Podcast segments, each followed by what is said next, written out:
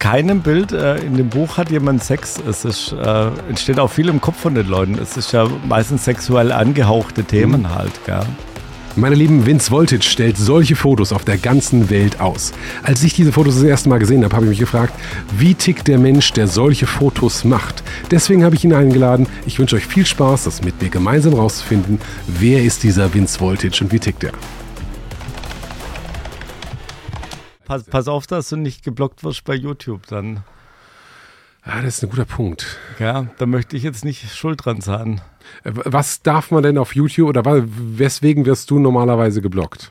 Äh, weswegen? Äh, wegen an, anzüglichen Bildern, Obszönität. Äh, aber kannst du das zurückführen auf. Erregung öffentlichen Ärgernisses möglicherweise, ja. Äh, aber kannst du es zurückführen auf, wenn ein Nippel drin ist, dann wird es geblockt? Äh, Nippel, oder? Nippel auf jeden Fall, ja.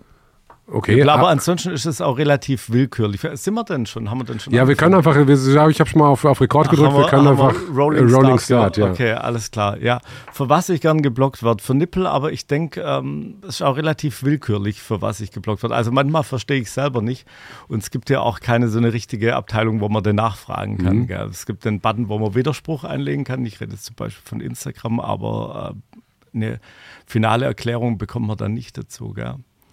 Das heißt, du hast gemerkt, es gibt irgendwie ähm, Zensur in irgendeiner Form, aber du weißt nicht, wie die Regeln sind. Also Mädels, die ihre Brüste anfassen, die zum Beispiel so machen, um ihre Nippel zu bedecken, sind auch schon problematisch, habe ich gelernt. Wenn jemand einen Gagball drin hat, quasi ist es auch eine sexuelle Handlung. Was, also was so ist ein Gagball? Ein Gagball ist so ein, ähm, wie erkläre ich das? So ein, so ein Gummi. Jetzt, tu, Jetzt ich weiß es wirklich nicht. Ich, ich, ich, weiß es wirklich nicht. Also ich habe eher das Gefühl, dass die Frage, dass ich es nicht weiß, ähm, macht, dass ich blöd bin und alle sagen, was lebt der Typ für ein Leben? Ne? Das ist so ein Gummiball, den man quasi in den Mund äh, geschnürt bekommt. Okay, das habe ich schon mal gesehen, ja, ne? genau, aber das, das genau. heißt Gagball. Genau, genau, ja. Warum heißt das Gagball? Ich weiß es nicht.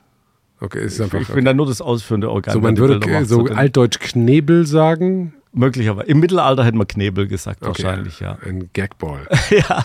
Ja, ist spannend.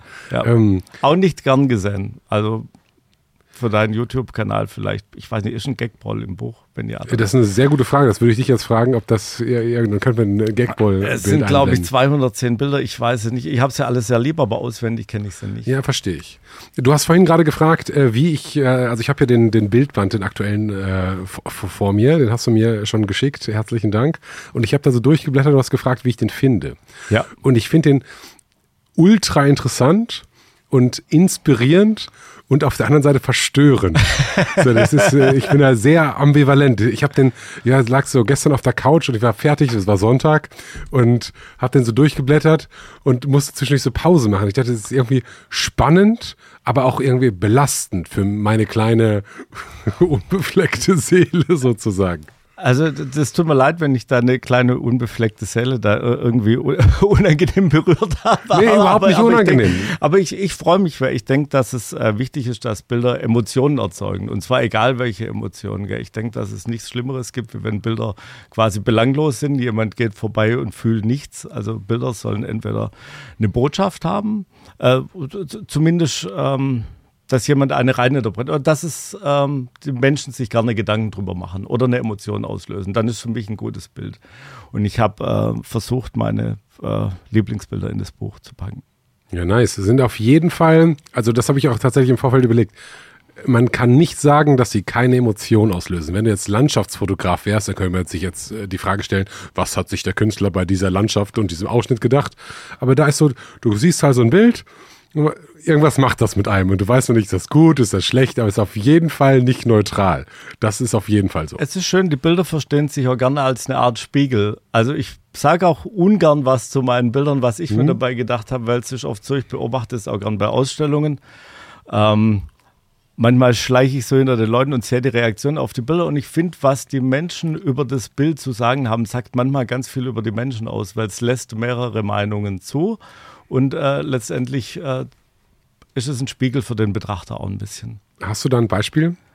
Äh, du sitzt vor einem Buttholes of the World, was. Äh, ja, müssen wir vielleicht mal. Ich äh, halt's mal live in die Kamera. Genau, ich mal, ich mal, mal live Pixel hier.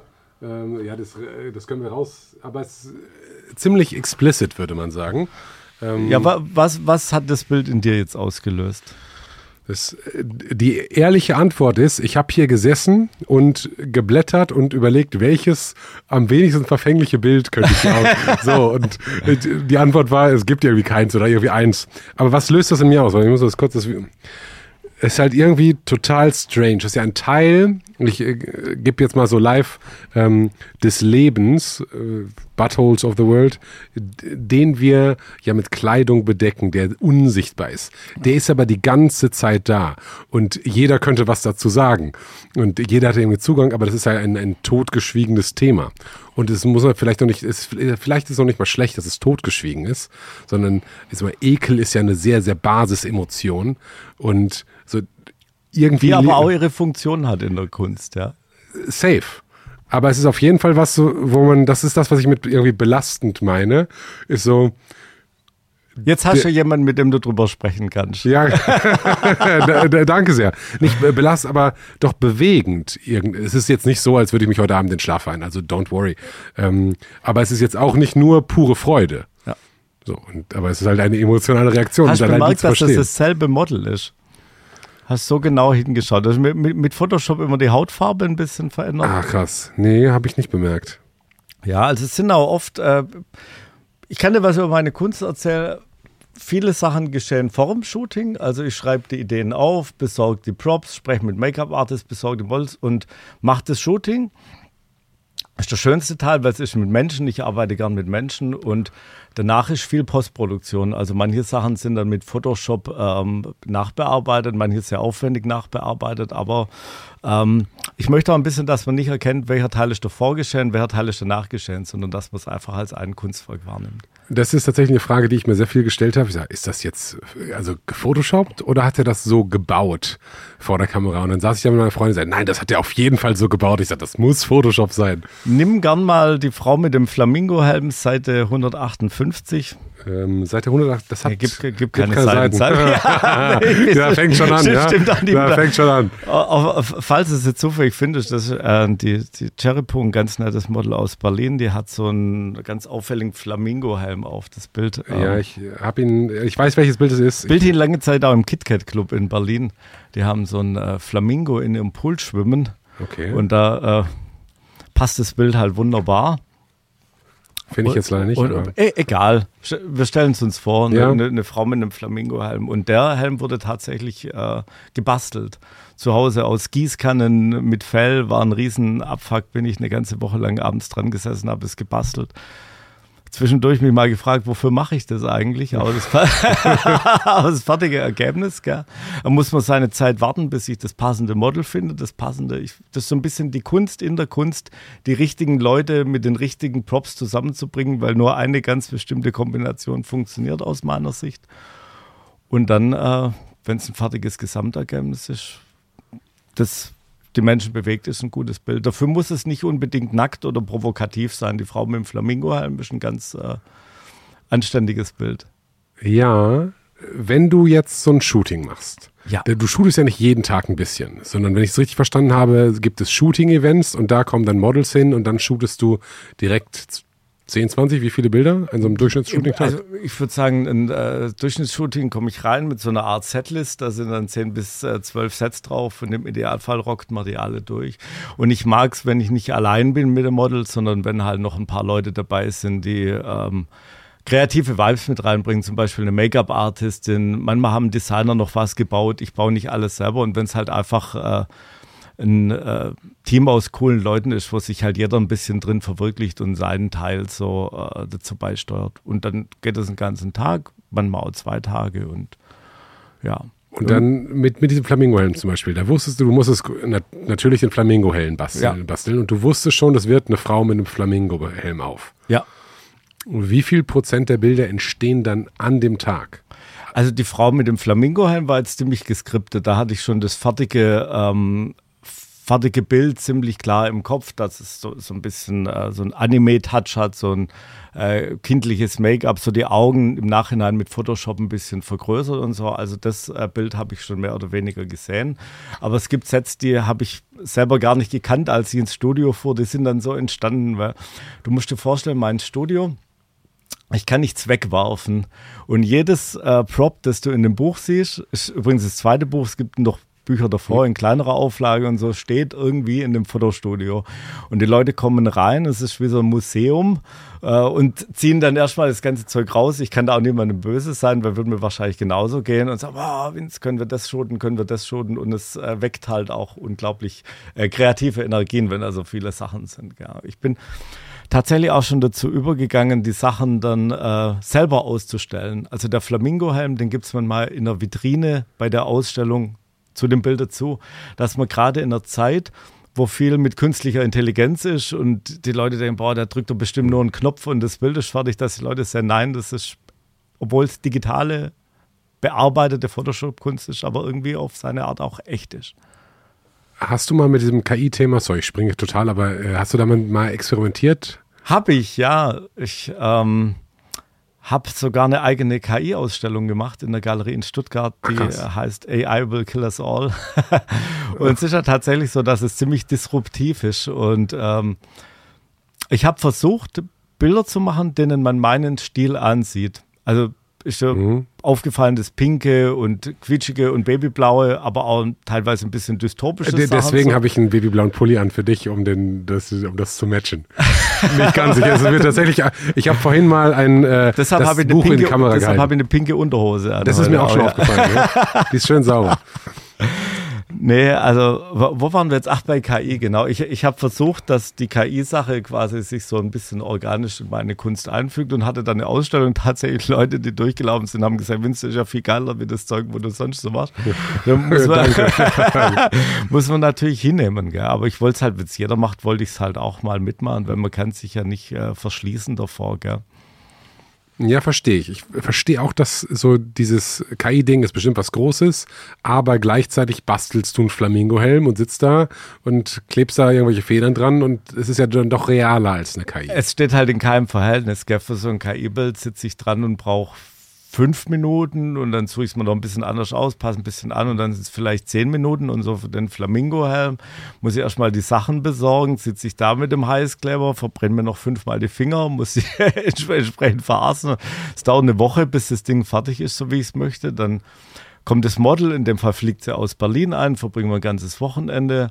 Hm, digitale Nachbearbeitung, es sind 30 Stunden, die für so ein Bild draufgehen. Und 30 Stunden für ein Bild? Würde ich sagen, ja. Ich, ich nur, in der Nachbe Moment, nur in der Nachbearbeitung nee, oder ich, in der ich, Gesamtproduktion? Ich würde sagen, zum das Prop machen, zum das Shooting und die Nachbearbeitung würde ich schon sagen 30 Stunden. Ein Prop ist quasi das äh, Utensil. Eine, eine, Requisite. Eine Requisite, okay. Genau, genau. Okay, sorry, ich lebe scheinbar 1932 ein, oder so. Äh, ein, ein Utensil. Ein Utensil, ein, ja. Ein, ein, ja. Wie hieß das andere? Ein Helm Mund? in dem Fall. Der Knebel hieß ein Gagball. Ja, genau. Du, genau. Mal, ich habe ja schon zwei Vokabeln gelernt. das war ein, ein Prop und ein Gagball. Ja. Warum machst du das? Oh, schön. Jetzt hast du mich erwischt. Ja, warum mache ich das? Ähm, Kunst ist ein bisschen Selbstverwirklichung, denke ich. Und Fotografie ist ähm, eine Möglichkeit, den Menschen zu zeigen, wie man die Welt sieht. Stell dir vor, du fliegst in eine Stadt und gibst 100 Leuten eine Kamera und sagst, jetzt fotografier die Stadt. Und obwohl es dieselbe Stadt ist, wirst du so viele unterschiedliche Ergebnisse bekommen. Und mm, wenn es um Fotografie geht, habe ich es gar nicht so sehr mit äh, Technik. So, weißt du, gibt es Leute, muss ich mit der Canon oder mit der Sony Alpha oder so. Ich, mir sind so Technikdiskussionen relativ egal. Ich finde es wichtig, was man fotografiert und was man für eine Vision hat. Und damit kann man unglaublich viel äh, ausdrücken, finde ich. Ja, grundsätzlich würde ich dir da komplett recht geben und das ist auch wahrscheinlich deckungsgleich mit dem äh, Wikipedia-Artikel über Kunstfotografie.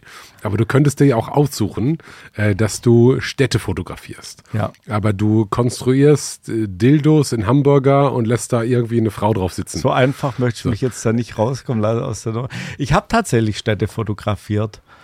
Ich ähm, komme ja ursprünglich von der Musik, sind wir viel gereist und hatte ich viel Zeit in fremden Städten, habe angefangen, Städte zu fotografieren. ist in meinem ersten Bildband sind auch äh, viele Städtefotografien von mir drin. Aber ich glaube, nach drei, vier Jahren hat es mir dann nicht mehr gereicht und wollte ich mit Menschen und auch ein paar kontroverse Sachen ausprobieren einfach. Ein paar Ideen verwirklichen, die ich dann hatte. Und so kam eins zum anderen. Woher die Ideen kommen, möchtest du fragen? Ja, äh, warum? Ich meine, das, das Thema Sex ist ja ein ganz spannendes Thema. Weil das interessiert, wie deine, dein, Butt, dein Butthole, ja, wie deine Buttholes hier, äh, wie das Bild. Das, da hat jeder irgendwie ein Interesse dran und jeder hat da Wissen und Erfahrung. So, jetzt gibt es ganz viele Künstler und nur die aller, allerwenigsten machen irgendwas, was mit Sex zu tun hat. Viele, ich mal, gerade Fotografen fotografieren irgendwas, wie jetzt eine Landschaft. Die ist auch bestimmt ganz toll und da gibt es bestimmt auch 23 verschiedene Eindrücke, wie man die Landschaft oder die Stadt sehen kann. Aber irgendwie ist doch Sex ein ultra dominantes Thema. Das ist ja noch nicht mal Sex, was du machst, sondern es ist ja irgendwie sexualisierte skurrile, gute Frage. Also auf, auf, keinem Bild äh, in dem Buch hat jemand Sex. Es ist, äh, entsteht auch viel im Kopf von den Leuten. Es ist ja meistens sexuell angehauchte Themen mhm. halt. Gell? Sexuell angehaucht, wenn man jetzt äh, angehaucht, hier ist der Dildo. So, also ist ja offensichtlich, ja, aber es ist offensichtlich irgendwie in irgendeiner Weise ja sexuell. Die Frage ist, ob das überhaupt erotisch ist oder nicht erotisch. Das ist ja, erotisch das ist, muss ich, jeder dann subjektiv, ne? entscheiden. Gell? Hm. Ich arbeite am nächsten Bildband. Da geht es ähm, um Dominas. Ich habe Dominas bei ihrer Arbeit begleitet, äh, vier Jahre lang bei verschiedensten Praktiken. Und ich weiß nicht, ob es deine Frage irgendwie beantwortet, aber ganz spannend war zu sehen, wie verschiedene sexuelle Praktiken, manche ganz besonders antörnend finden und manche mhm. ganz besonders schrecklich.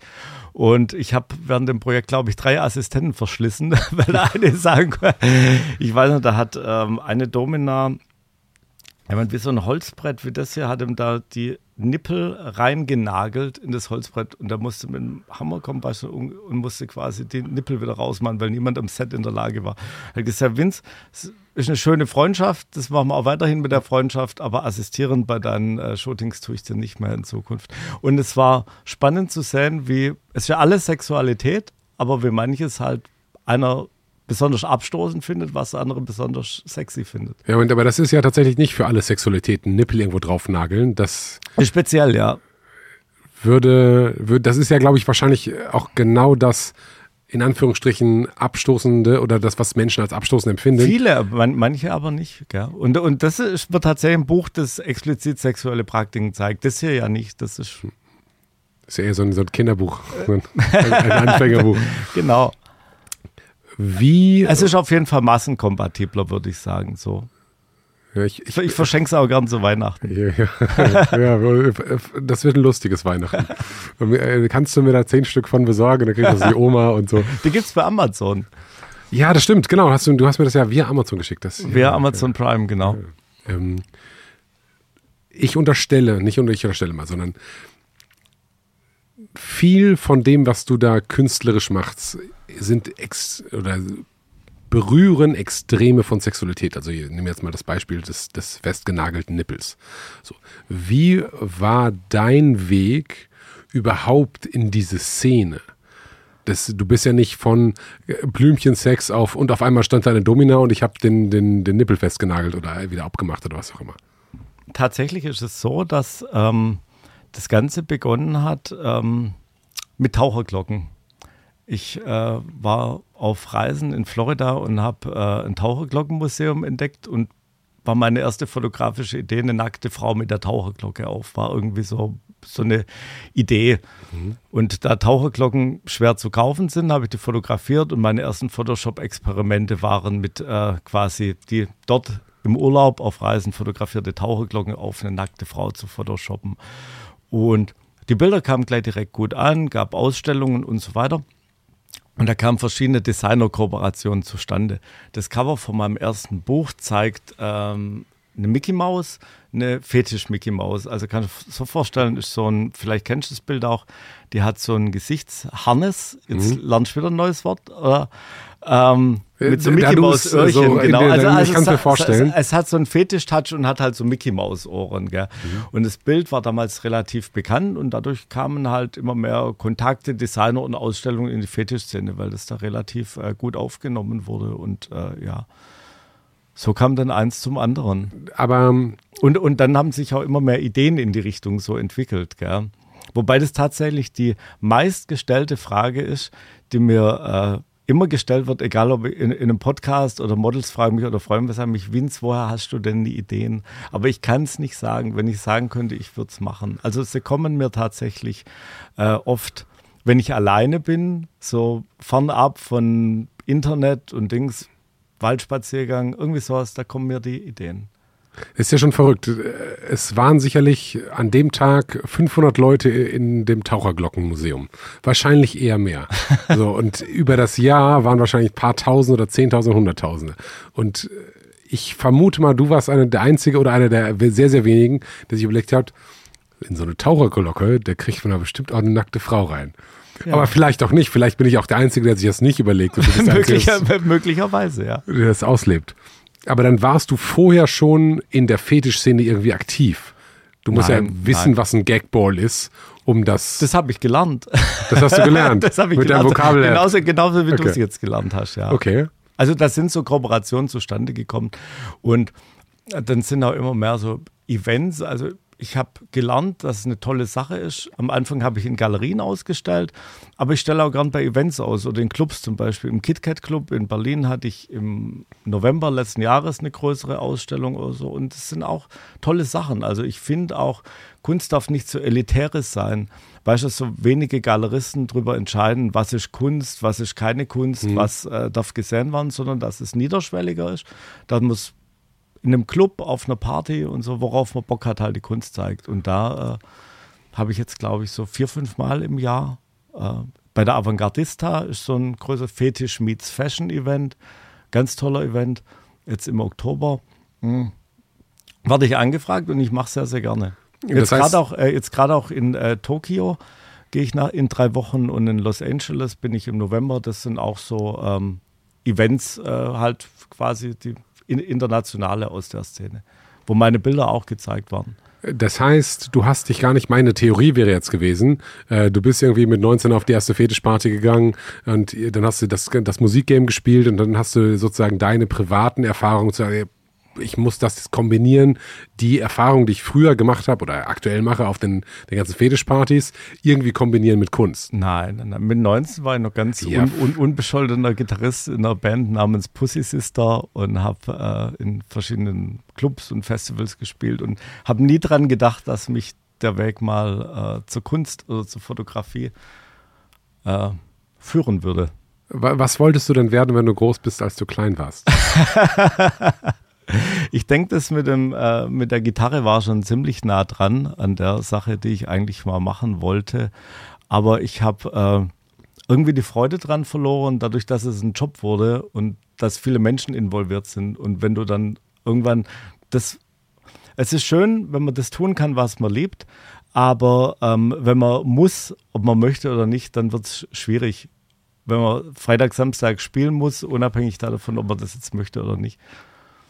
Ja, der, der lustigerweise hat ähm, die ähm, Susanne, das ist eine YouTuberin, ähm, im Podcast das Gleiche erzählt. Sie hat gesagt, hey, ich, Musik war immer meine Passion. Dann habe ich angefangen mit Geld, damit Geld zu verdienen und das hat's alles kaputt gemacht. Richtig, aber ich habe deinen Podcast im Vorfall nicht geguckt, weil ich dachte, das heißt ja ungeskriptet und wenn ich mir die Sachen angucke, die du schon gemacht hast, würde mich Na, alles gut, alles gut, um Gottes Willen. Was würdest du mir, nee, nee, nee, nicht aus Desinteresse oder Unhöflichkeit, aber ich dachte, ich würde das dann overthinken, wenn Mhm. ich die ganze Zeit denken würde, was könnte er mich denn fragen, deshalb. Es ist interessant, dass du Angst davor hast, das over zu thinken, weil wenn ich jetzt hier dein Bildband angucke, dann ist das das erste Gefühl, was ich, nicht das erste Gefühl, aber würde ich so denken, der Mensch, der diese Fotos oder diese Art Fotos zu machen, äh, gemacht hat, ist gedanklich sowas von frei von all den bürgerlichen Zwängen, die mir obliegen. Das ist mal. Ja, und was ist, so, du hast Sorge, dass du das overthinkst, was du im Podcast sagst. Ist ja das crazy. Ist ja. Eigentlich sollen die Bilder sprechen, was? Die, du sprich, die Bilder sprechen für sich, aber die sprechen ja auch irgendwie von dir. Ja. Aber man würde, ähm, ich meine, du sitzt jetzt hier in, in einem proper äh, Künstlerdress, aber wenn wir jetzt zehn Leute neben dir in ein ähnliches Dress setzen würden, würde man nicht sozusagen von dem, oder vermutlich nicht, von den Bildern auf, wer hat dieses Foto gemacht, wenn man sagt, zehn Leute sind jetzt irgendwie ein bisschen äh, crazy angezogen, würde man nicht auf dich kommen. Also du ähm, wirkst auf mich, also ich, ich verstehe, dass du die gemacht hast. Ich verstehe, dass du die gemacht hast, aber irgendwo fehlt mir noch so die Connection. So, wie kommt das aus deinem krass kreativen Gehirn da rein? Ja.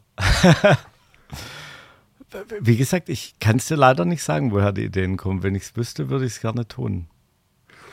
Wenn du so einen Shooting-Tag hast, ja. ist das für dich anstrengend oder ist das für dich Entspannung? Es ist purer Spaß. Ich ähm, die Shooting-Tage genieße ich total. Was ich anstrengend finde, ist die Vorbereitung. Weil mhm. tatsächlich steckt in so einem Bild, äh, wie wir vorher schon hatten, ganz viel Vorarbeit und so. Und das, ähm, da, dass es rund ist, dass die Idee tatsächlich. Äh, ähm, du musst dir das so vorstellen, ich habe eine Liste mit 2000 Shooting-Ideen. Das ist so ein riesengroßer Schuhkarton. Und immer wenn mhm. mir was einfällt, schreibe ich, schreib ich die auf. Und ich. Äh, finde teilweise Ideen, die sieben Jahre alt sind, die ich dann manchmal erst dann realisiere, weil ich denke, jetzt habe ich die richtigen Leute dafür gefunden oder das Richtige und so. Und ähm, ja, das ist mir ganz wichtig, die Ideen halt äh, würdig umzusetzen quasi.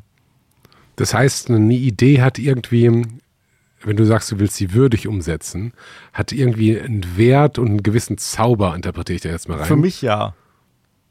Und du willst es nicht so hinrotzen. Ja, ja muss richtig. Hier, muss irgendwie genau. geil konstruiert sein. Äh, richtig, genau. Und ich finde dadurch lähmen die Bilder ja auch, weil es so ein bisschen so ein Glamour, so ein Magazin-Cover-Look haben. Also sind mhm. hoch retuschiert und so. Das ist halt äh, manchmal auch ein Kontrast bildet, weil ich denke, Kunst lebt viel von Kontrasten. Und manchmal ist die Idee auch ein bisschen anstößig, ein bisschen ordinär, aber dadurch, dass es den Look hat. Ein, ein bisschen ähm, ordinär ist gut hier mit. Wie, wie machst du es jetzt, dass du das den Leuten zeigst, die Bilder? Da, ja, da, ich, da, da bin ich gespannt. Wir blenden, die, wir, wir, blenden die ein. Du hast eingangs schon gesagt, dass es schwierig ist. Ich, ich möchte nicht, dass du wegen mir den Podcast verlierst. Ja, wenn ich, ich habe hab selber schon äh, drei Instagram-Accounts verloren. Ich kenne den Schmerz. Du hast drei Instagram-Accounts verloren? Ja weil du dann äh, beim ersten Bild gebannt worden bist, beim zweiten Bild, ich meine, es gibt ja quasi, also bei YouTube gibt es Strikes, dann wenn man dreimal gestrikt wird, ist man raus. Aber Instagram hat sich im Laufe der letzten acht, neun Jahre auch immer ein bisschen verändert. Aber okay. es passiert durchaus auch, dass die den Account unter deinem Arsch wegziehen, ohne dass du groß vorgewarnt wirst und dass du halt einfach nicht mehr reinkommst dann, gell. Und dann willst du irgendwann Insta aufmachen und dann geht das aber nicht mehr. Sie ja. würden. Ja. Okay. Ähm, das passiert mir nicht, don't worry. Äh, noch knock, knock, äh, lad, noch, lad noch mehr so Gäste ein. ja, dann äh, vielleicht. Ich meine, ich habe ja äh, Gäste aus den, ich sag mal, die, die wildesten Leute, ja, Verschwörungstheoretiker und äh, von rechts, von links, von, äh, von, von links weniger. Ich hätte gern mehr von links, die sozusagen Linksextreme, aber die wollen immer irgendwie alle nicht kommen. Ähm, die aus dem rechteren Spektrum sind da offener, aus welchen Gründen auch immer. Ähm, und bisher ist nur, mich wundert das, dass mir noch nicht mehr passiert ist im, im Sinne von ähm, halt offline nehmen von, von Sachen. Das war damals lustigerweise die Sachen, die am meisten blockiert worden sind, sind TikToks. Und da, das hat mich sehr gewundert. Ich, also ich verstehe das Problem, aber ich bin selbst noch nicht so richtig betroffen. TikTok ist äh, ein besonderer Fall. Da hatte ich einmal ganz kurz einen Account, welchen Video hatte. Wie erkläre ich das am besten? Letztes Jahr war es besonders hip, irgendwie Tomatensuppe, Gemüse, Kartoffelpüree gegen Bilder zu werfen. Hm? Wann war das? Ende, Ende letztes Jahr, glaube ich, gell? Ja, gefühlt immer noch so ein bisschen. Ich glaube, es gibt einfach nur weniger Medienberichterstattung drumherum, aber das hat letztes Jahr, glaube ich, angefangen. Ja, und, und, und, ich dachte, irgendwie muss da äh, marketingmäßig was zu machen sein. Und wie geil wäre das, wenn so ein Klimaaktivist ein Bild von mir zerstören würde? Es wäre in einer Reihe mit Van Gogh, Monet und so weiter. Gell? Und dann dachte ich, man kann aber auch keinen Klimaaktivisten buchen. Kann man nicht. Googles mal. Klimaaktivist Guru, du könntest einer werden. Gibt's? Nein, ich habe einen erschaffen. Ich habe einen Klimahelden erschaffen, Captain Klima. Den habe ich in ein Outfit gesteckt, ihm eine Tomatensoße gegeben und ein Abendessen versprochen, ein warmes, und habe gesagt, du läufst jetzt bei meiner Ausstellung rein und wirfst die Tomatensuppe kommentarlos gegen das Bild. Und niemand wurde davor informiert.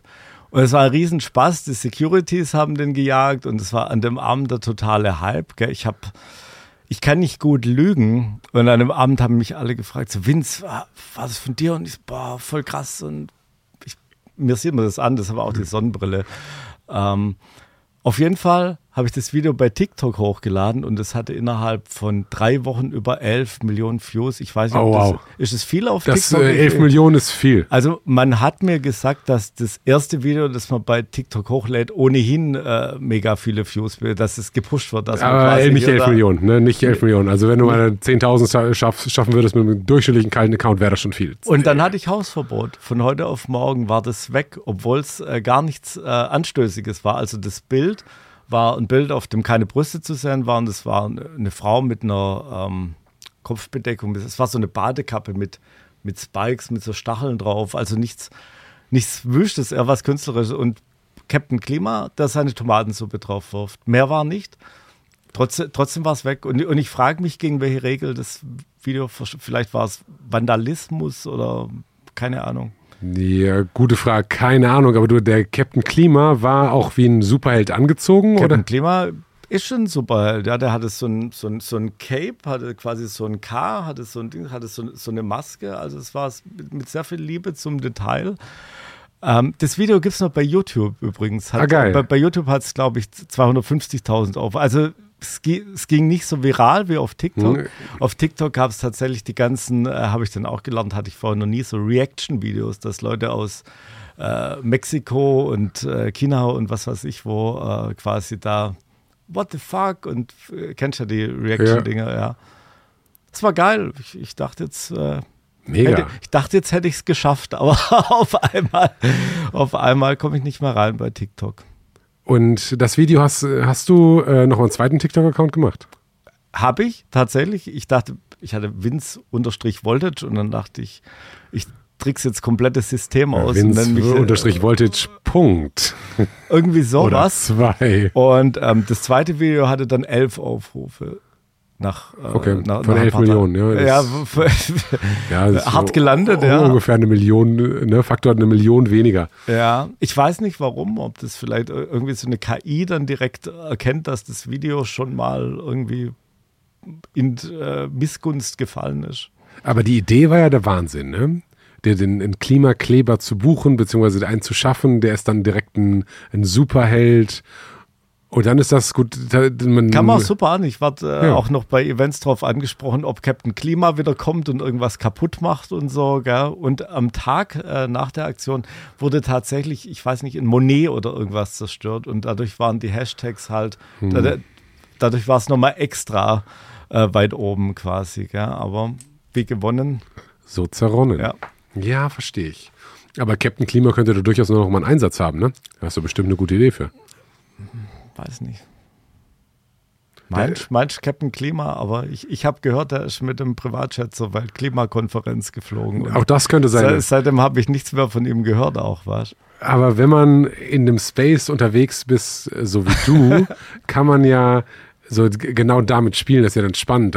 man könnte sogar jemanden, jemanden auf eine Straße kleben oder man könnte da, ich sag mal, so eine Massenschlägerei initiieren, die gar keine richtige Massenschlägerei ist, ne? darf ja keiner zu Schaden kommen. Jetzt, so. jetzt wirst du kreativ. Tatsächlich finde ich es schön, dass meine Kunst ähm, Leute inspiriert. Also ich habe auch ganz viele Shootings, wo dann Models kommen und sagen, hey Vince, lass uns so das und das machen. Und irgendein Bild in meinem Style aber ich wäre nicht auf die Idee gekommen, aber es hat jemand inspiriert, quasi die Geschichte so fortzuschreiben. Und das finde ich das Tollste, was passieren kann. Jetzt auch gerade, dass du meine nächste Skandalkampagne planst, finde ich toll. Wir schalten mal kurz auf Pause. Folgende Ideen habe ich dazu. Das ist der strafrechtliche Ausmaß. Sorry, dass ich hier so ungefragt reinquatsche, aber jetzt habe ich mal eine Frage an dich. Und zwar, wie kann ich besser werden? Wie kann ich bessere Gespräche führen? Mein Ziel ist es, der beste Podcast-Host Deutschland zu werden. Und da ist sicherlich noch ein langer Weg hin. Aber was denkst du, wie kann ich bessere Gespräche führen? Wo habe ich die falsche Frage gestellt oder die richtige Frage gestellt? Ich bin mega gespannt auf dein Feedback. Schreib es mir gerne per Instagram, ben-ungeskriptet oder bei YouTube in die Kommentare. Ich freue mich auf dein Feedback. Danke und jetzt geht's weiter. Aber also es war tatsächlich unklar, was passiert, weil ich hatte zwei Tage vor der Ausstellung, hatte ich die Idee, das zu machen und hatte auch so eine Liste mit möglichen äh, Outcomes, was passieren kann, gell? weil du weißt ja nicht, ob Captain Klima auf die Fresse kriegt von irgendjemand, der da vor Ort ist und es nicht weiß, gell? und äh, sich da ganz besonders für meine Kunst einsetzen möchte, was mich gefreut hätte. Captain Klima wahrscheinlich aber nicht so. Captain Klima wahrscheinlich so. Ähm, was, es hätte jemand die Polizei rufen können. Also es gab, glaube ich, fünf Outcomes, von dem eins war, dass es beliebt und ein Erfolg wird, das war bei unter 5 Prozent. Ja, das hat aber dann gut geklappt, ne? Ja, hat gut geklappt, ja.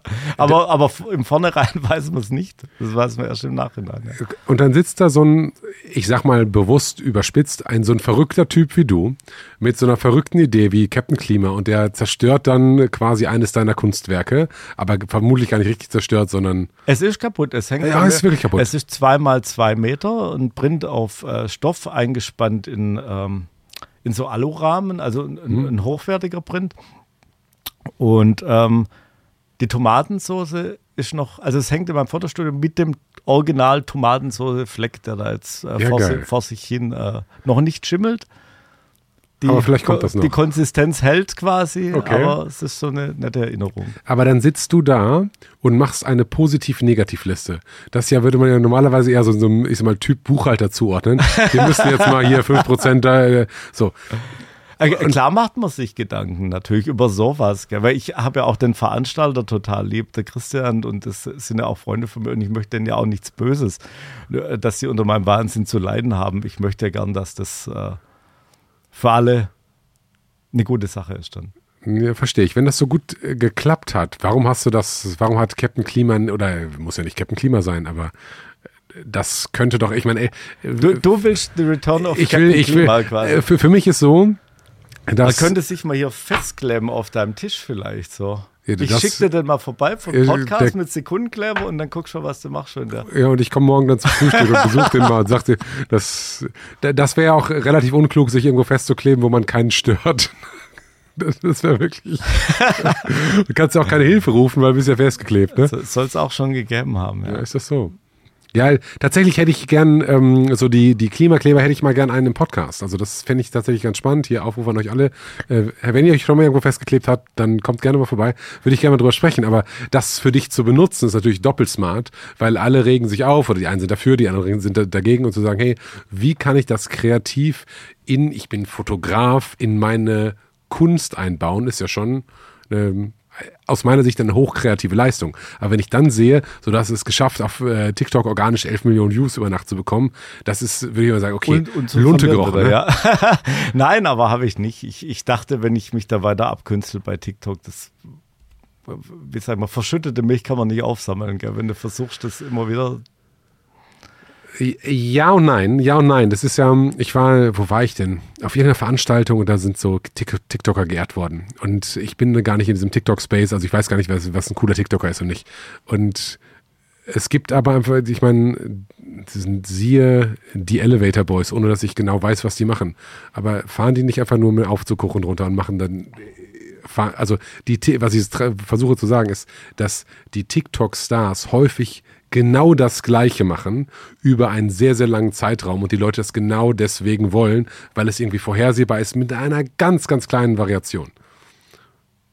Und wenn man da auf so einer heißen Route ist, wo man merkt, ah, das könnte funktionieren. Ja, aber jetzt wissen es ja alle, was manche viele Leute deinen Podcast gucken. Jetzt, ist, jetzt, jetzt, jetzt werden einfach überall, pass auf, jetzt so, so, überall so, Fake-Klima-Kleber quasi. Fake Captain Klima, die dann deine Kunstwerke bewusst zerstören. Oder du legst dich dann halt mit der letzten Generation an, die dann bewusst deine Kunstwerke zerstören, weil du äh, für Klimawandel bist oder so. Zum Beispiel. Bist du für Klimawandel? Ob ich, ob ich für Klimawandel bin? Ja, es, es gibt ja Leute, die sagen, pass auf, es ist, in Deutschland, wir hatten ja immer naja, das Problem, ich, wenn es richtig Sommer und jetzt ist es wärmer. Ist doch geil. Ich, ich, ich halte es für problematisch, wenn es Themen gibt, zu denen nur noch eine Meinung zulässig ist. Weißt du, was ich meine? Ich, ja. ich, ich finde es wichtig, dass äh, man die eine Seite sehen kann und die andere Seite sehen kann und dass sich beide Seiten ihre Argumente austauschen können und offen sind für das andere. Ich finde es immer so, so sektenhaft, wenn, so wenn nur noch eine Meinung zu einem Thema erzählt quasi. Das finde ich schwierig halt. Hast du das Gefühl, dass es in der Klima, in der Klimafrage sozusagen so ist? Teilweise. Würdest du, wenn du ähm, ich wollte nicht in irgendeine politische Scheiße kommen. ja, das ist lustig. Weil nee, weil Kunst, äh, meine Kunst steht für sich und sollen sich Menschen ihr Bild drüber machen und so und äh, selber möchte ich zu politischen Sachen ungern, un, ungern was sagen, weil das Schöne an der Aktion Captain Klima war auch die Reaktionen. Also ich finde bei so Aktionskunst, ich habe tatsächlich noch ein, zwei Aktionskunstwerke gemacht, im Anschluss an Captain Klima, die interaktiv waren, wobei meinen Ausstellungen äh, Dinge passiert sind, wo Menschen Einfluss drauf nehmen oder damit interagieren konnten. Und das Spannende an sowas finde ich die Reaktionen und nicht das, was wollte der Künstler damit sagen, sondern mhm. was löst es in den Menschen aus. Gell? Und Jammer schade, dass es die TikTok-Kommentarspalte nicht mehr gibt, weil da war alles, wie du sagst, von jedem Spektrum, von Klimawandel ist geil bis äh, Planet geht morgen unter, war halt alles dabei. Gell? Aber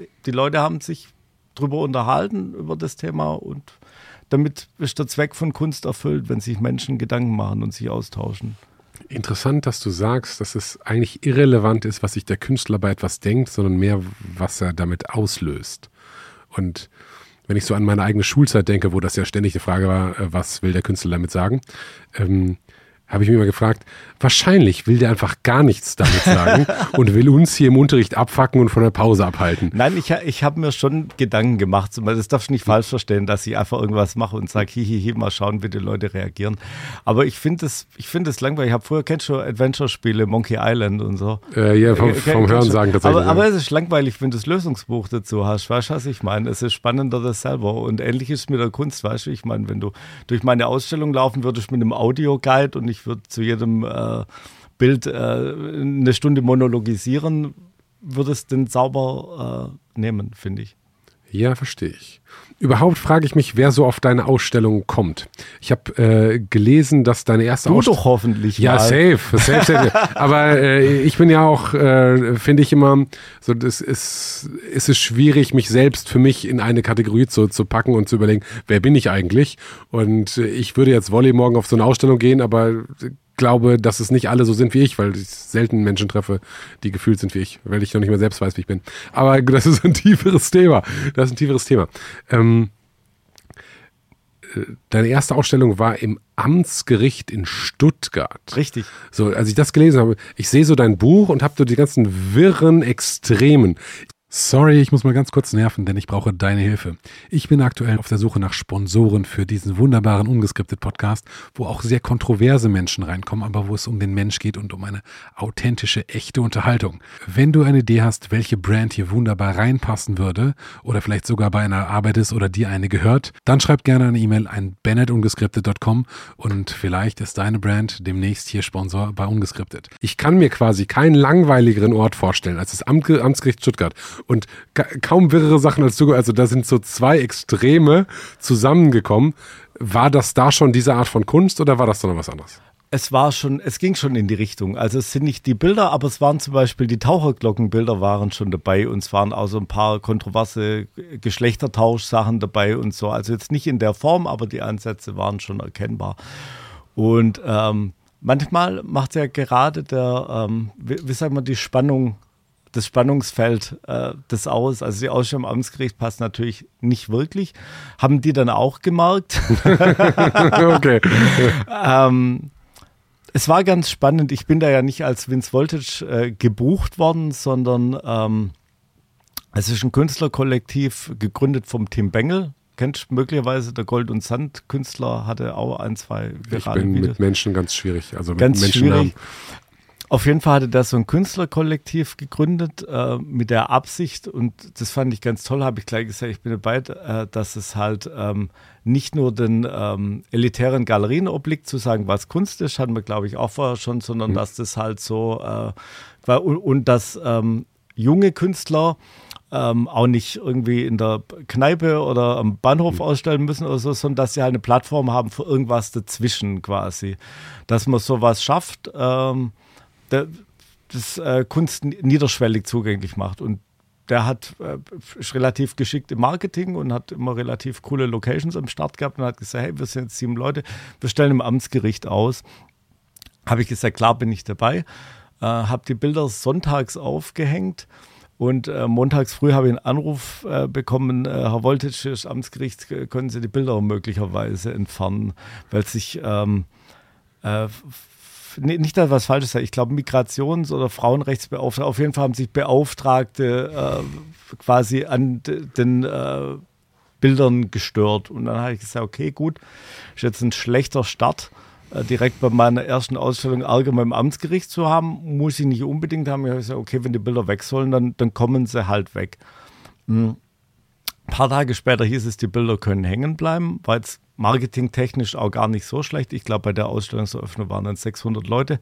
Gab sogar Polizeischutz sogar. Oh, nice. Und ähm, in der Eröffnungsrede hat der Direktor von einem Amtsgericht äh, gesagt, wir sind in Mitteleuropa und wir haben Werte wie Kunstfreiheit und da müssen wir sowas wie den Herrn Voltage eben ertragen. Wenig charmant für mich, aber sehr charmant für die Kunstfreiheit. Und ich finde es toll, dass es ein Statement war, dass man sagt, uh, take it or leave it, das bleibt hängen, muss euch nicht gefallen, ist Kunst. Fand ich geil. Finde ich mega, ehrlich gesagt. Ja. Finde ich absolut mega, dass jemand, dem das offensichtlich nicht gefällt, äh, also wenn er sagt, das müssen wir ertragen. Äh, das ist ja nicht unbedingt ein Aufruf an die Mitmenschen zu sagen, guckt euch das mal an, das kann man so und so sehen, ist doch interessant, was das mit euch macht. Aber Kunstfreiheit ist ein hoher Wert und ich, ich, ich finde es toll, wenn Leute dafür aufstehen, auch wenn sie äh, selber, es ist einfach, sich für was stark zu machen, wo man toll findet, aber genau. was sie für was stark zu machen, auch wenn man es gerade nicht toll findet, ist äh, Chapeau. Ja, weil das ja. ist ja genau die Definition von, von Kunstfreiheit. Also zu sagen, ja, hey, aber, aber, alles, was ich cool finde, das darf passieren, aber alles, was nicht du cool finde, darf, darf nicht passieren. Das ist ein schönes, ein schöner Indika Indikation für, wie frei ist denn die Kunst, dass selbst in einem Gericht, wo ja das Recht ähm, sozusagen umgesetzt wird, dass da jemand sagt, hey, das passt eigentlich überhaupt nicht hierhin, aber es ist halt Kunst und das steht sinnbildlich für unsere Demokratie und für die Freiheit. Das ist ja, ja cool.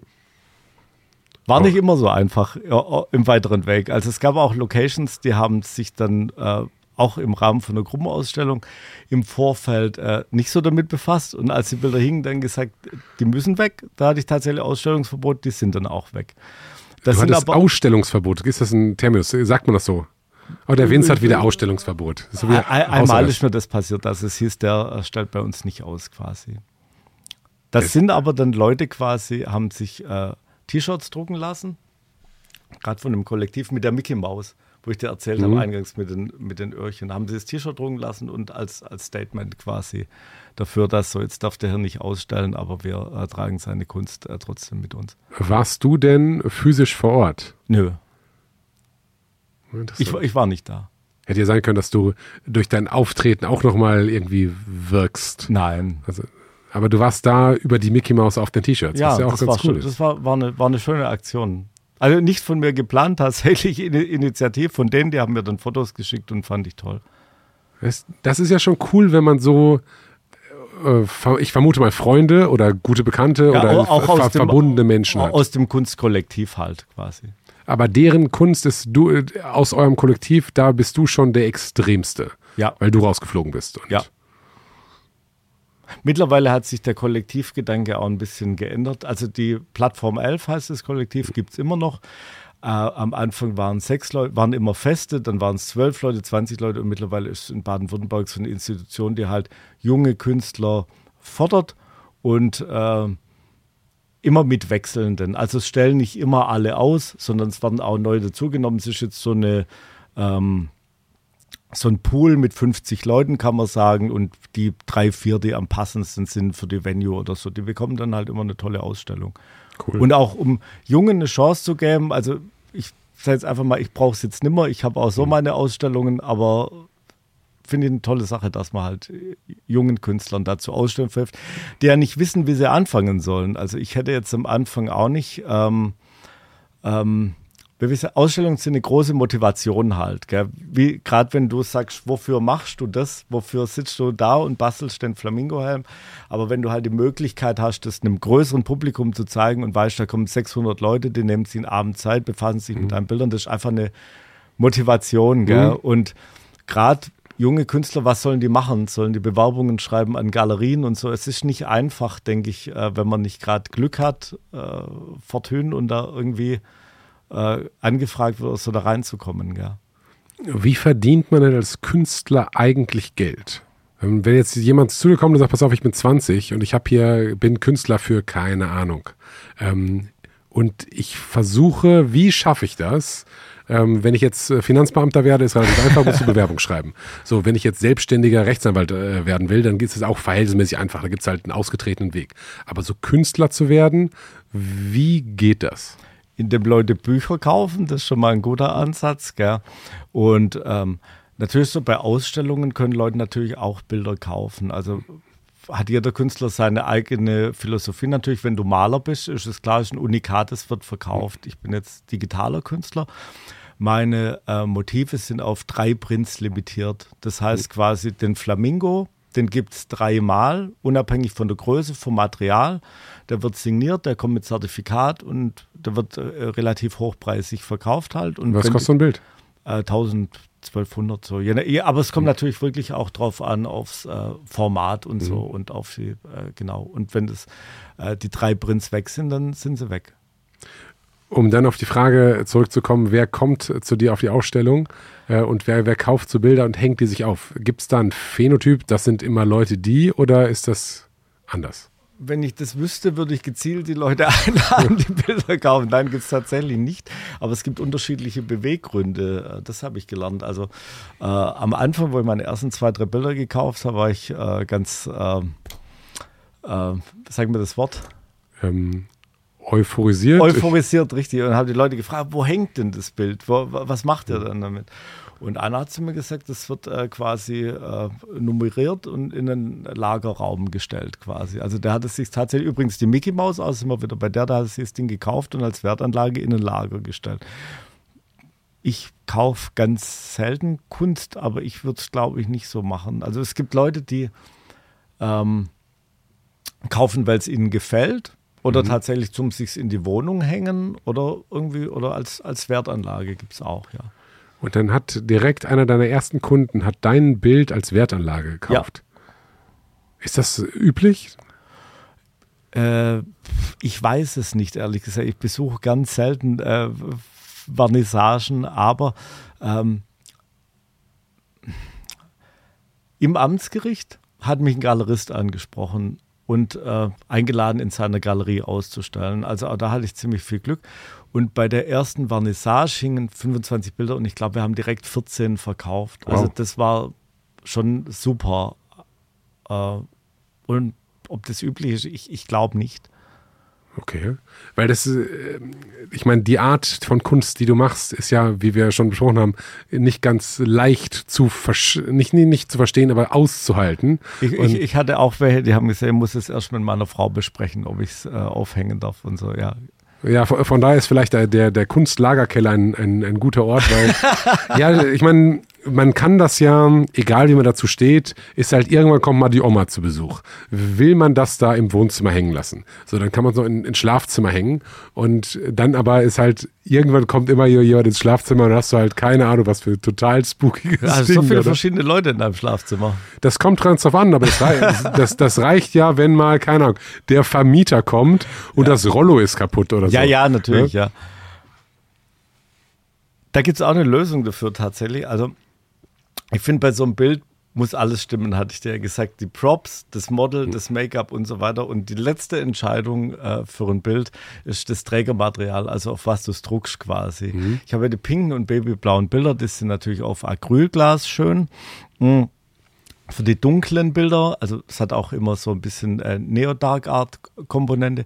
Die dunklen Bilder kommen auf Holz ganz toll raus. Also ich habe jemanden kennengelernt, der macht so ein Verfahren und druckt dir auf so großen Fichtenplatten. Das kannst du dir vorstellen, da wiegt so ein Ding 10 Kilo mhm. und hat so eine Maserung und da das äh, Bild drin quasi so mit Laser imprägniert. Die genaue Technik kenne ich nicht, aber es ist schon wumpig dann und äh, sogar wetterbeständig, wie ich mir habe sagen lassen. Und jetzt zu deiner Lösung wegen dem Schlafzimmer. Seit neuestem lasse ich die Bilder drucken auf so ähm, Stoffen. Hm. Die äh, Captain Klima ja, äh, geschändet hat, wie du mittlerweile weißt.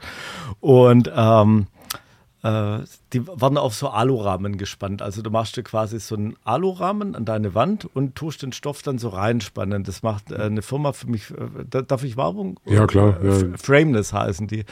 Ähm, so kommen die Bilder jetzt übrigens auch nach Tokio und nach Los Angeles weil es halt der Alurahmen auseinanderbaubar ist und ich habe da kein mhm. riesen Ding in einem Container, weißt du, wie man so ein 2x2 ja. Meter Bild transportieren will, sondern das sind die Aluschienen, der Stoff in der Tüte, Handgepäck und Go quasi. Und vor Ort kann man es dann auseinanderbauen. Und du kannst das eine Motiv abziehen und kannst das andere Motiv dann wieder drauf machen. Das heißt, in einem Schlafzimmer, wenn dir das Vince Voltage Motiv nicht gefällt oder deinem Besuch das nicht gefällt, machst du es runter und machst halt ein, ein gefälligeres äh. Ja, das klingt schon noch sehr, sehr viel Arbeit, wenn ja, da kommt die Schwiegermutter äh, und ich muss mal, das, das, das ja, ich verstehe das, aber äh, das ist natürlich viel leichter, was zu kaufen, was halt weniger anstößig ist ja. äh, und aufzuhängen, was weniger, obwohl man das vielleicht super cool findet. Ne? Ja. Ja. Hm, verstehe ich. Diese, diese Nummern mit äh, Japan und Los Angeles, wie sind die passiert? Ähm, tatsächlich ist so, also wir haben äh, Leute von so Club-Ausstellungen oder so abgeraten am Anfang, haben gesagt, das ist ja scheiße, wenn es keine Galerie ist und so weiter. Und ich hatte aber irgendwie das Gefühl, dass ich Lust habe, das zu machen. Und dann ist, äh, kennst du das Wave Gothic Treffen? Nee. Ganz Leipzig, nicht, ganz Leipzig in Schwarz. Äh, okay. Kennen wir vielleicht so, so ein riesen äh, Szene-Event. Also so es ist quasi wie was, was Wacken für Metal ist, ist äh, für, für Gruftis und Gothic-Leute okay. und so. Und die hatten angefragt, ob ich bei denen äh, ausstelle, äh, also die jetzt nicht die pinken Sachen, sondern die düsteren Sachen. Also meine Kunst so ein bisschen wie Yin und Yang, mhm. die pinken fröhlichen und die äh, düsteren Melancholen, wie das Leben selbst. Und für die äh, düsteren hatte sich das Wave Gothic Treffen interessiert.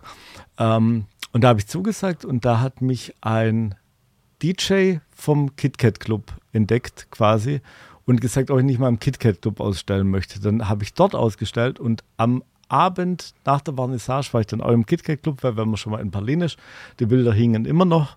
Dachte ich, gehe da mal feiern und da habe ich den Host kennengelernt quasi von dem Event in Los Angeles, wo ich jetzt im November hingehe. Also manchmal weiß man nicht, für was es gut ist, aber für irgendwas äh, ist dann schon gut. Das wäre doch jetzt eigentlich eine ganz gute, du wohnst in Baden-Württemberg. Ja. Und jetzt bist du einmal in Berlin gehst einmal in den KitKat Club und hast einen Tag später eine Ausbildung, äh, nicht eine Ausbildung, sondern eine Ausstellung in Los Angeles. Ja, Gott liebt die Dummen. Ja, aber die Frage ist ja, was wäre, wenn du dann morgen, übermorgen und übermorgen nochmal in den KitKat Club gehen würdest und in Berlin wärst und wäre das nicht irgendwie so ein Sprungbrett in die gesamte Welt? Ja, aber man soll sein Glück auch nicht überstrapazieren, denke ich. Außerdem ist Berlin, äh, ich, ich würde da nicht wohnen wollen. Warum? Weil es weil, ähm, ja, ja, wie sage ich das? Ich genieße es auch, wenn ich mal Ruhe habe. Au außerdem sehe ich viele Freunde, die, die nach Berlin gezogen sind, die ein bisschen dran gescheitert sind, dass es so viele Möglichkeiten gibt, immer fortzugehen und Party zu machen. Und ich denke, äh, ich denke, das wird mir schaden. Die dran gescheitert sind, das hast du sehr diplomatisch formuliert. Ja, ja. ja ich habe aber in, in, Berlin gewohnt. In Berlin kann man halt jeden Tag Party machen, als wäre Samstagabend. Ja, richtig, und genau. Und jeden Morgen auch. Ja, richtig, ähm, genau. Und das ist, wenn man das halt zu gerne macht. Some people can handle und so, ja. Ja, verstehe ich. Da hättest du Sorge um dich, dass du das eigentliche Ziel aus dem Blick verlierst. Ich glaube schon, ja. Ich glaube, meine Arbeit und was ich mache, kann ich besser machen, wo ich bin. Ja, interessant. Das gab mal halt so, so eine Startup-Zeit, als alle Leute ein Berliner Startup haben wollten und manche Leute haben mal gesagt, pass auf, ich muss ja arbeiten auch. Äh, ja, ich weiß, und, und, nicht nur und, Spaß und, machen. und bei uns äh, Schwaben ist es eh so, wenn, wenn einer Künstler sein möchte, äh, muss er nach Berlin, aber ich kann auch Künstler sein, wo immer ich bin. Ja, das heißt, das ist für dich eigentlich eher für deine Kunst gut, ja. sagst du, nicht in Berlin zu sein. Und, und, und für meine Lebenserwartung auch wahrscheinlich. Ja, ist das so reizt dich? Also, wenn du mal in Berlin bist, dann nimmst du die ganze Party-Möglichkeiten, die nimmst du schon wahr? Ja, schon, ja. So, da gibt es einen Lieblingsclub von dir in Berlin? Äh, KitKat Club. KitKat. Ich lieb's, ja. So, natürlich finde ich es nicht. Manche sagen ja, das ist irgendwie touristenverseucht. Nein. Sozusagen. wunderbar. Ist wunderbar. Ja, crazy. Dann lebst du in einem der vermeintlich langweiligsten Teile Deutschlands für jemand, der drauf guckt, also wenn jemand aus den USA guckt, wo wohnst du? Äh, ja, in Baden-Württemberg. Da wir, es gab mal so ein Lied, wir stellen die hochwertigeren Kraftfahrzeuge her. Ich weiß nicht, was du kennst von irgendeiner lokalen. Äh, ich habe da studiert in Stuttgart. Ja. Ähm, und der, der Liedtext war sinngemäß, wir können eigentlich gar nichts, alle sind charmanter, alle sind cooler, aber wir in Baden-Württemberg stellen die hochwertigen Kraftfahrzeuge her. Was ja irgendwo was aussagt über diesen Teil des Landes. Hat es dir gefallen in Stuttgart denn? Das ist, das eine sehr komplizierte Frage. Ähm, ich fand, dass die Schwaben nicht unbedingt darauf gewartet haben, dass ich jetzt nach Baden-Württemberg ziehe. Auch charmant, Um das- ja, charmant formuliert. um Ja. das so zu formulieren. Nee, aber ähm, es war war eine schöne Zeit und es ist irgendwie ein interessantes Stück äh, Deutschlands und es ist aber gleichzeitig auch eine extreme Subkultur. Mit diesem Schaffe, Schaffe, Häusle bauen, das ist ganz anders in Berlin und auch im Ruhrgebiet. Das ist einfach, sind andere Teile Deutschlands. War mir nicht klar, dass wir so viel Kulturen innerhalb von Deutschlands haben. Ja.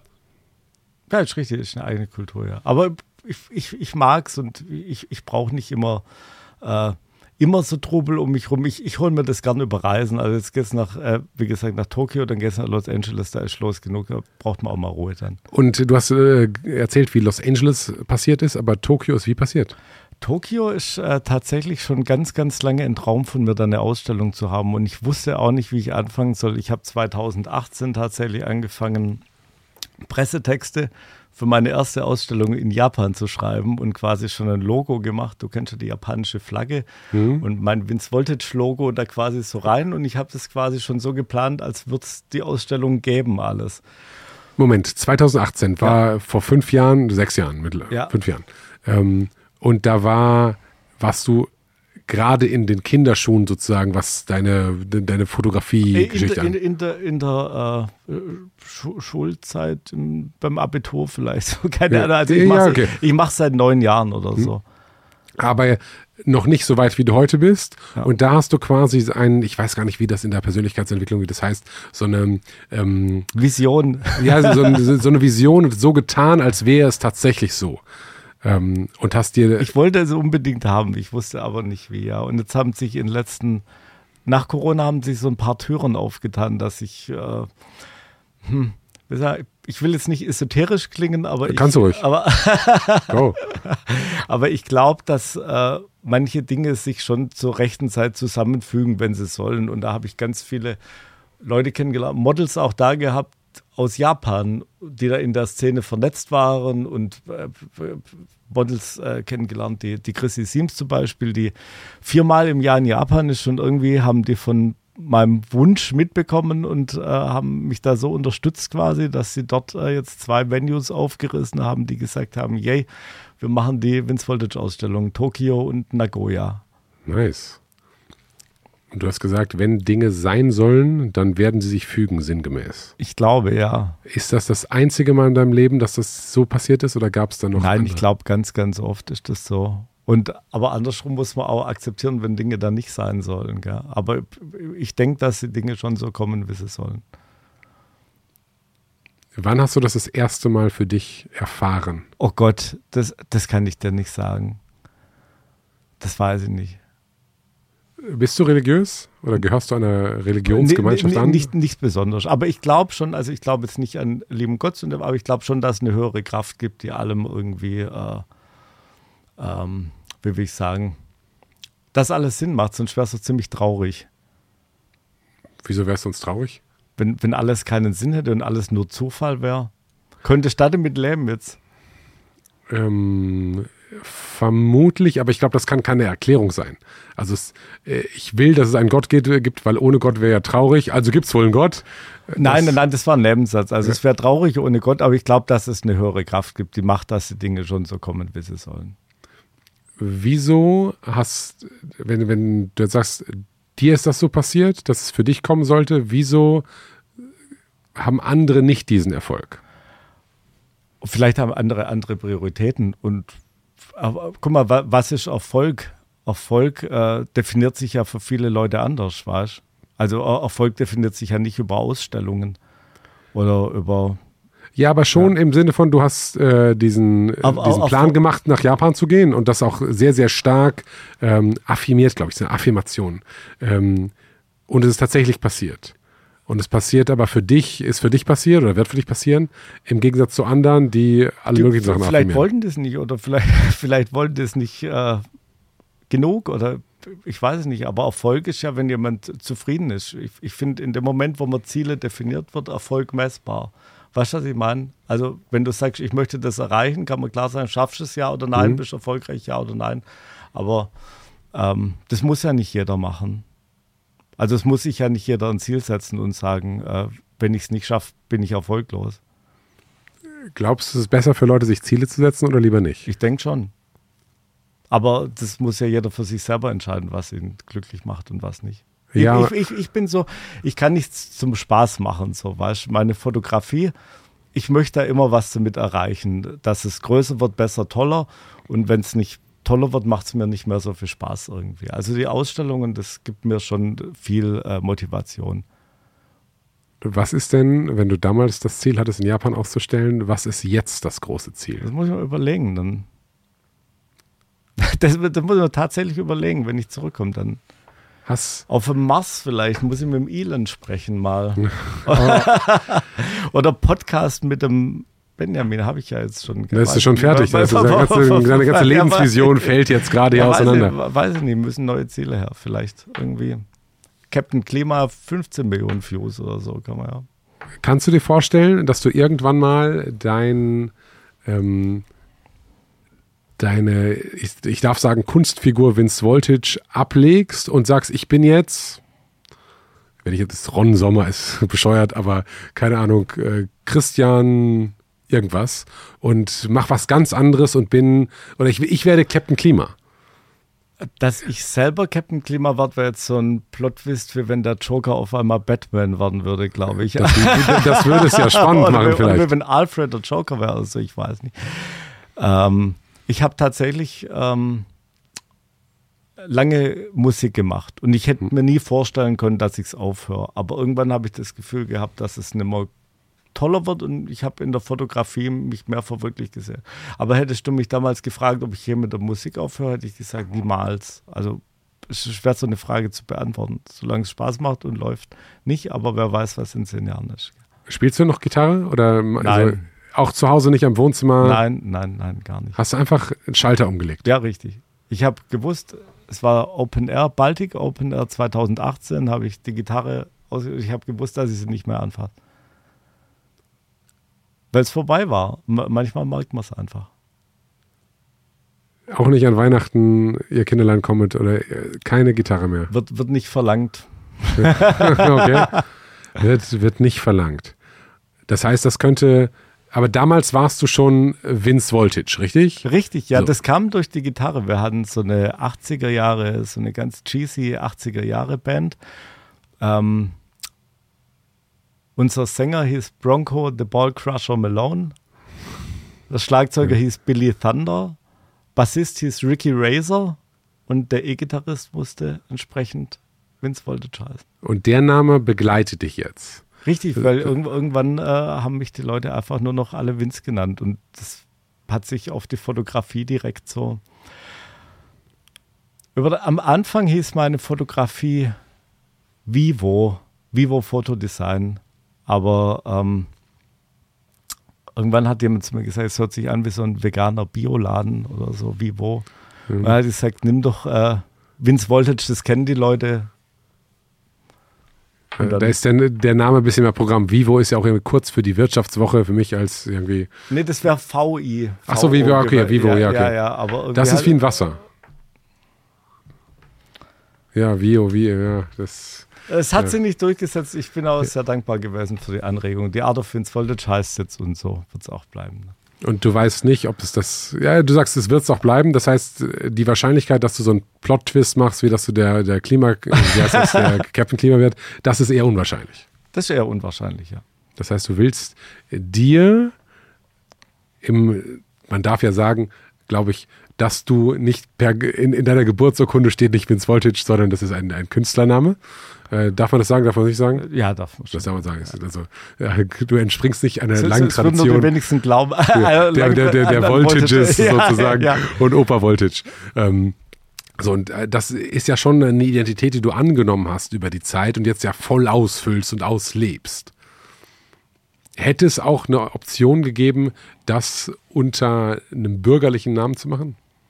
Ich glaube nicht. Ich glaube, aber den Künstlernamen habe ich mir auch nicht gegeben. Der hatte mich gefunden irgendwie. gell. Da sind wir wieder bei dem, dass die Dinge schon so kommen, wie sie sollen. Und äh, gut, ich habe jetzt auch nichts gegen meinen bürgerlichen Namen, aber es hat es sich äh, so ergeben und ich habe es dann angenommen. Ja. Die Menschen, die dich, äh, nennen wir es mal, bürgerlich kennen, würden die sagen, der Vince Voltage ist anders als dieser, also der Vince Voltage ist anders als dieser bürgerliche Mensch. der Ich glaube nicht. Du bist der gleiche. Aber das macht dich irgendwie freier, ja. Vince zu sein. Ja, ich äh, heiße ja mit meinem bürgerlichen Namen genauso wie hier an der Wand steht. Äh, sozusagen, von daher, ich habe jetzt so Du hast ja auch eine Alliteration direkt. Ich glaube, dass äh, erfolgreiche Sachen immer eine Alliteration haben. Ich kenne ein liebes Model, die heißt Danny Divine, einen ganz lieben Designer, der heißt George Wall, Ben Barnt. Das Wenn's All- fand ich immer scheiße. ne? Fand ich immer scheiße.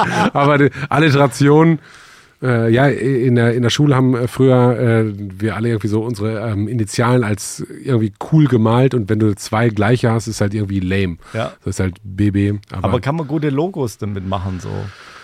man will immer das, was man nicht hat. Ich fand das ganz schrecklich. Das, Glas also- ist immer grüner auf, Auf, der anderen- immer, ja, ja, immer, immer. Immer. Ähm, ganz lustige Geschichte dazu.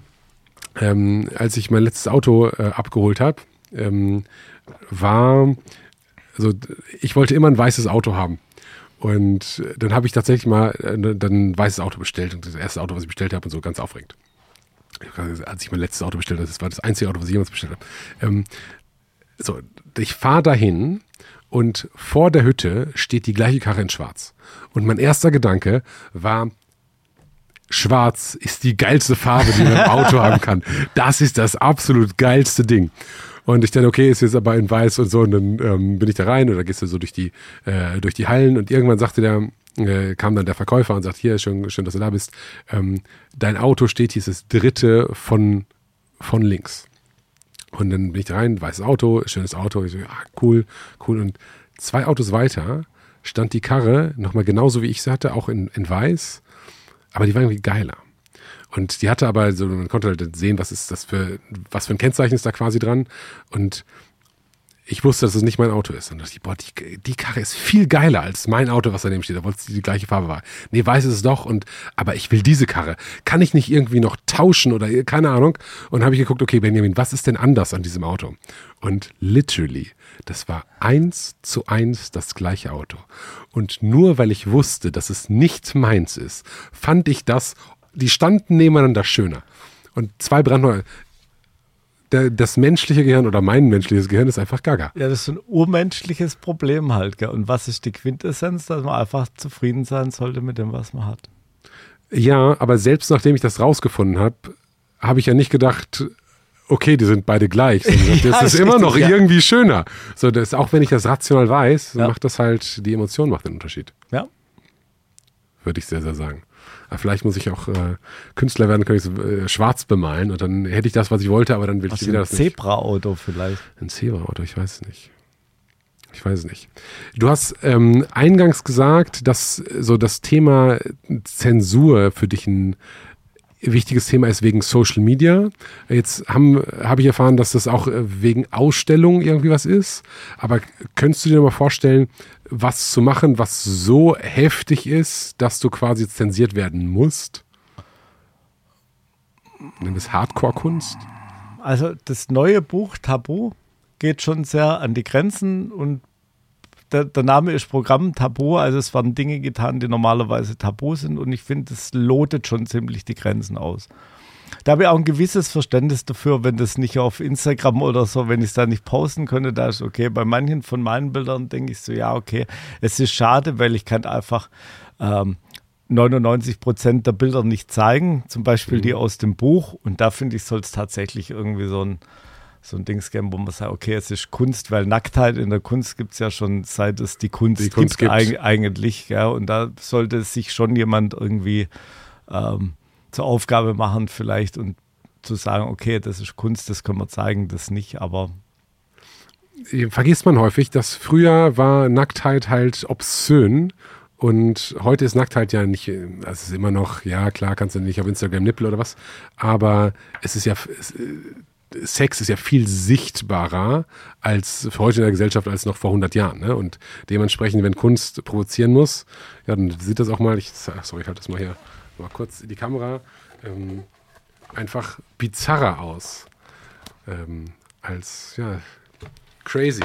Hast du, lieber Vince, was auf der Seele, was du loswerden möchtest?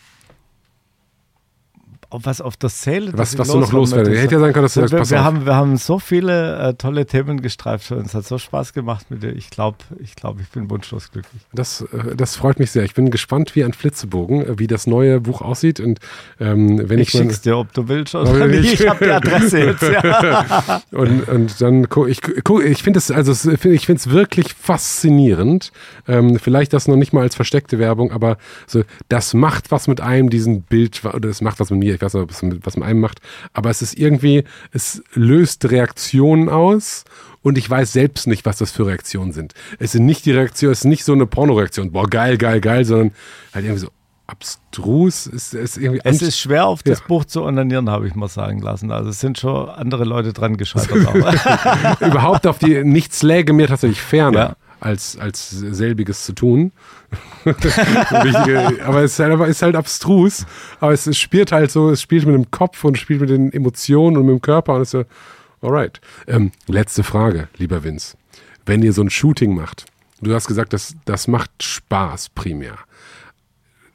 Gibt es die Option, dass das zu einer Orgie wird oder gibt es eher die Option, dass, das, dass ihr da sitzt und gemeinsam Pizza bestellt? ja, früher äh, waren es Orgien, heute tue ich äh, nach dem Shooting nach Hause gehen und von Weltfrieden beten.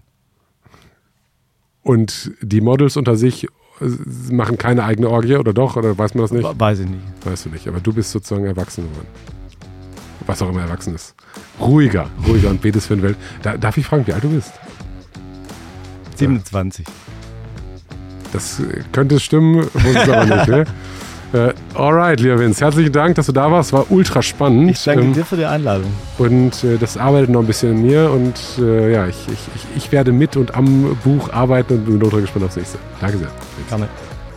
Danke, dass du dabei warst. Wenn du Lust hast, noch mehr spannende Menschen hier an meinem Tisch zu sehen, dann lass gerne ein Abo da, gib dem Video gerne ein Like oder lass mir eine Bewertung auf Spotify oder Apple Podcast da.